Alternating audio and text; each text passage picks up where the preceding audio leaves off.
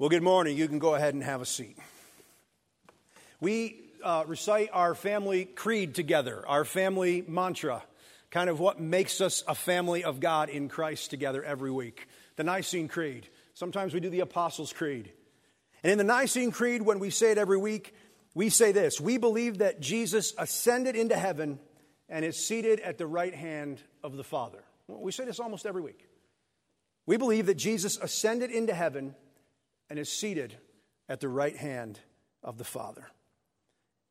Ascension uh, Day was Thursday. This is a day set aside on the church calendar last Thursday, about 40 days after Easter. Um, most of the time it falls right at 40, not always. And um, Ascension Day is on a Thursday. Last year we were able to have a service on that night because of our uh, situation in our office. This year we couldn't. So I want to fast forward a little bit. I want to pull Thursday in today, and I want to talk about ascension. The reason I want to talk about it is because it is critically important to who we are as believers in Christ. Sometimes it's mentioned kind of as this afterthought. Oh, and now we say the part about Jesus ascending. Well, what does it mean? Why is it important? And so let's just for a few moments this morning, let's just for a few moments, just take to consider this phrase that we say every week. Let's start with the first part Jesus, we believe, ascended into heaven. And this means simply that Jesus was actually and physically taken back into the space that is inhabited by the Godhead, Father, Son, and Holy Spirit. Now, for our purposes, he went up. We think of heaven as up, and that's appropriate. And so he went up to heaven. You kind of get the scene, right? Here's all the disciples out there. Jesus is talking to them. We're going to talk about what he says in a minute because it's important. He talks to them. He's in physical body form. We're going to talk about that too. And then all of a sudden, he's carried up to heaven, and everybody's doing this. Is he going to come back? Or, you know, can you kind of see it? There's confusion. What just happened? The phrase he ascended into heaven and is seated at the right hand of the Father, we don't say, we have never been able to say this, and nobody else in the history of the world can have this said about them except Jesus Christ. There were some others that were, um, you know, taken to heaven without death. Enoch comes to mind from the Old Testament. So we might be able to say about others, he ascended into heaven without dying again. But we can't say about anyone that he is seated at the right hand of the Father. And so it, there really is no mistake that the disciples on ascension, the first ascension day, were all a little confused about what was going on. There was no frame of reference for what just happened. Jesus went to heaven. And Jesus not only went to heaven, but he went to heaven in bodily form. Bodily form. Jesus, right now, is seated by God the Father in his resurrected bodily form. This blows Christians' minds. It really does. I think somewhere in our hearts and minds we have an idea that once Jesus kind of cracked the clouds and was gone, that he turned back into all spirit again. And there's no and there was no bodily Jesus in heaven. But that is not at all what happened. Although his, his resurrected body is somewhat different than ours, you'll remember the stories. He, he asked me, Don't touch me. I'm, don't touch me, right? My body's a little different. And, and he, he clearly walked through walls and did some things. He also ate food, showed, and the biggest thing that he did is he showed his hands and feet repeatedly to his disciples. This is after resurrection. Remember Thomas? I'm not going to believe unless I can actually touch the scars. And so Jesus meets Thomas' doubt with unambiguous evidence. Here they are, right here. You can touch them. So imagine as Jesus is standing in front of his disciples, he led them out as far as Bethany, it tells us in Luke, and lifting up his hands. What we need to see in our mind's eye of the picture is that his hands have nail hole size scars in them as he lifts them up. Blows my mind. Can you imagine as he lifts up his hand to bless them? They see the picture of the sacrificial lamb. He's in bodily form. N.T. Wright says the idea of the human Jesus now being in heaven in his thoroughly embodied risen state comes as a shock to many people, including many Christians. Sometimes this is because many people think that Jesus, having been divine, stopped being divine and became human, and then, having been human for a while, stopped being human and went back to the divine. That's not what happened. And this is important. It's important for a couple of reasons. There is already a human king that rules over all the earth. There is already a human king that rules over all the earth. I'm just going to say it one more time. There is already a human king who rules over all the earth. His name is Jesus Christ. The language in the Psalms and in Ephesians and in the scriptures that Paul read that Jesus Christ has his feet on the footstool of humanity tells us that there's a human king over all the earth.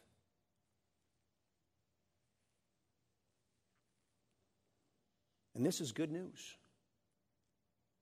It means that we can stop putting our faith, hope, and trust in lesser heroes. Have you ever noticed that our lesser heroes let us down?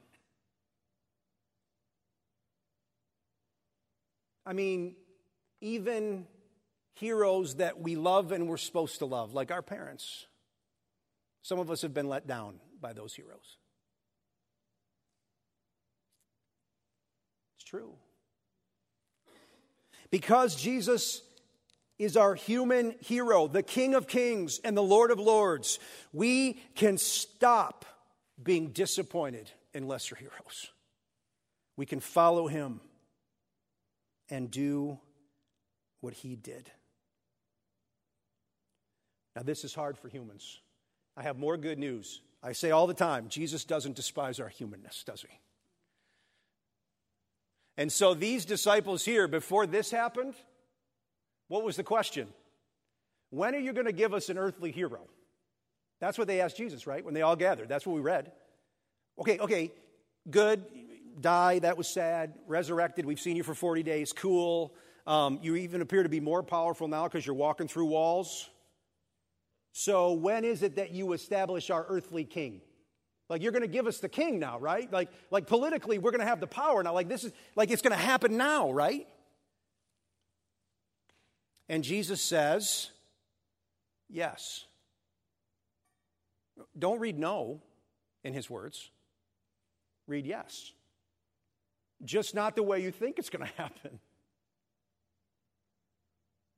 The king will be on his throne. And so, this confusion in Acts 1 6, when they come together, they ask him, Lord, will you at this time restore the kingdom to Israel? Like, this is the time, right? And Jesus says, No, I got something better. I'm not going to restore the kingdom to Israel. The whole earth is my footstool. I'm going to enact my kingdom here. By ascending into heaven in human and bodily form, Jesus has shown his authority over heaven and earth. Let us not make the mistake that Jesus is only showing his authority over heaven. His authority is also fully at rule over what is happening in the here and now. It is why we can also pray the words every Sunday Thy kingdom come, thy will be done on earth as it is in heaven. Jesus has joined these two things together in his ascension. He is the King of kings and the Lord of lords. By ascending to heaven in human bodily form, Jesus has shown his authority over heaven and earth. This includes Christ the King continuing his heavenly work on earth by the power of the Holy Spirit working in and through his people who are to be his witnesses in all of the earth. I'm going to read that again. This is really important to us, and it's going to become really important to us next week when we start talking about Pentecost. So let me read this again. By ascending to heaven in human bodily form, Jesus has shown his authority over heaven and earth. This includes Christ the King continuing his heavenly work on earth by the power of the Holy Spirit, working in and through his people who are to be witnesses to the whole world. Next week is Pentecost Sunday. So we're going to save this part of the sermon for then. But Jesus is ruling over heaven and earth and has sent his Holy Spirit to work through his people to accomplish his ways.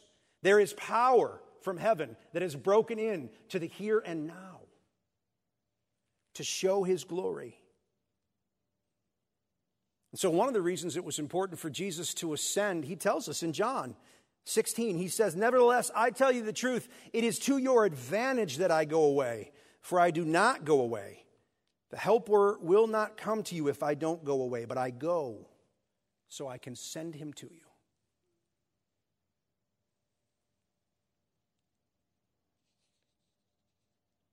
How is it possible that Jesus has joined heaven and earth and reigns over both? Well, it is in the second part of our phrase and is seated at the right hand of the Father. We have an earthly, a human king. We have a human king in bodily form that reigns over heaven and earth, but we do not have merely a human king. It is this part of the statement that changes everything. Our king is both human and divine, just like he was on earth. And he sits at the right hand of the Father.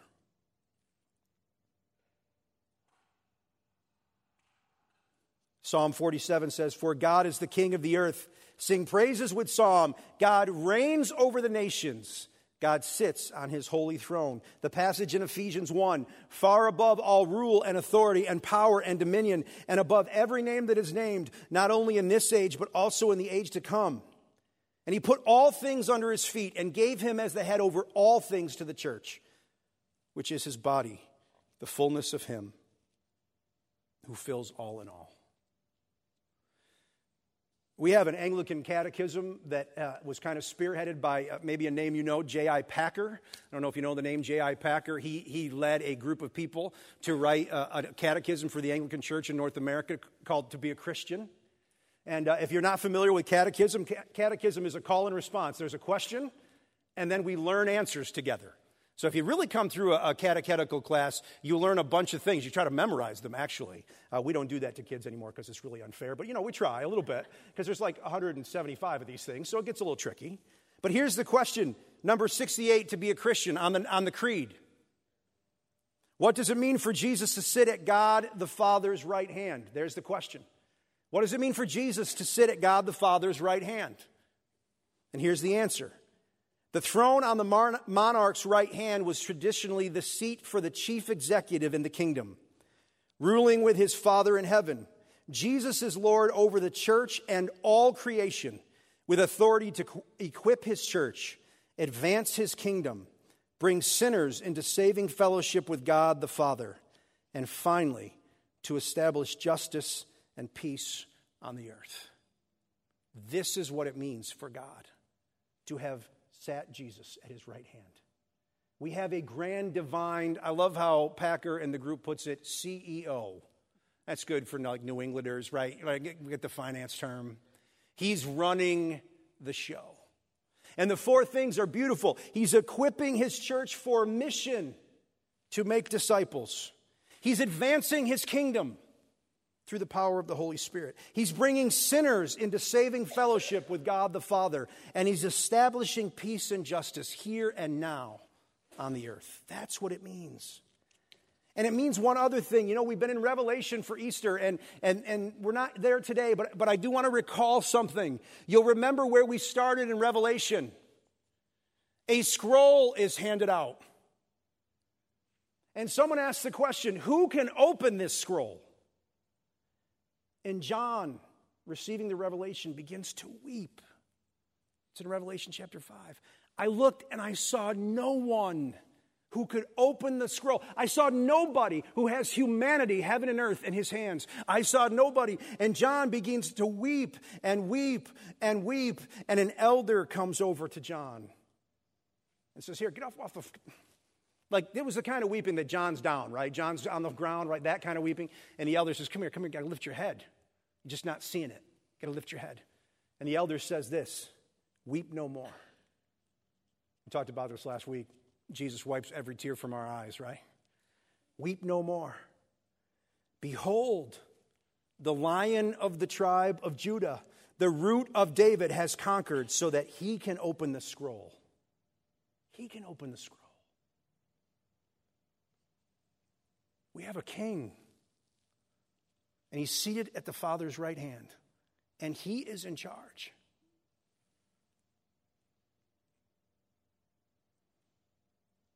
And so, because Jesus ascended into heaven and is seated at the Father's right hand, we get to live in great confidence. I think, we, I think Amy said this earlier. We didn't, we, didn't, we didn't team up today. You didn't even know I was going here. But when you Lee, you said, hey, we we, can live in great confidence. I hope that that will become clear as we sing the songs we just sang. And I thought, well, Amy's preaching. That's great. Maybe I don't have to preach. You thought the same thing. No, no, no, no. I'm almost done, but no. Girolamo Savonarola, how's that for a name? Is a 15th century priest and martyr. While preaching a sermon on the ascension, he said this. I love this line. I've written it down. He who believes that Christ is above no longer fears anything in heaven and earth. Come on. He who believes that Christ is above no longer fears anything. And I love how he finishes it in heaven and earth. Because there is a king. Number 69 of the Catechism says this What does Jesus do for you as he sits at the Father's right hand? It's a great question. What does any of this matter? What does he do for you? For us the church. When he said, when it's you, it's y'all, right? Us, the church. What does he do for us? Noting our needs and receiving our prayers, Jesus intercedes for me as our great high priest. Through Jesus and in his name, I am now granted access to the Father when I make confessions, when I give praises, when I say thanksgivings, and when I ask him for things. It is because of Jesus I don't have to tremble in front of God anymore. I can walk in covered under my King's authority and ask for what I need and give thanks in the way that my heart sings. There is a King. He is seated at the Father's right hand.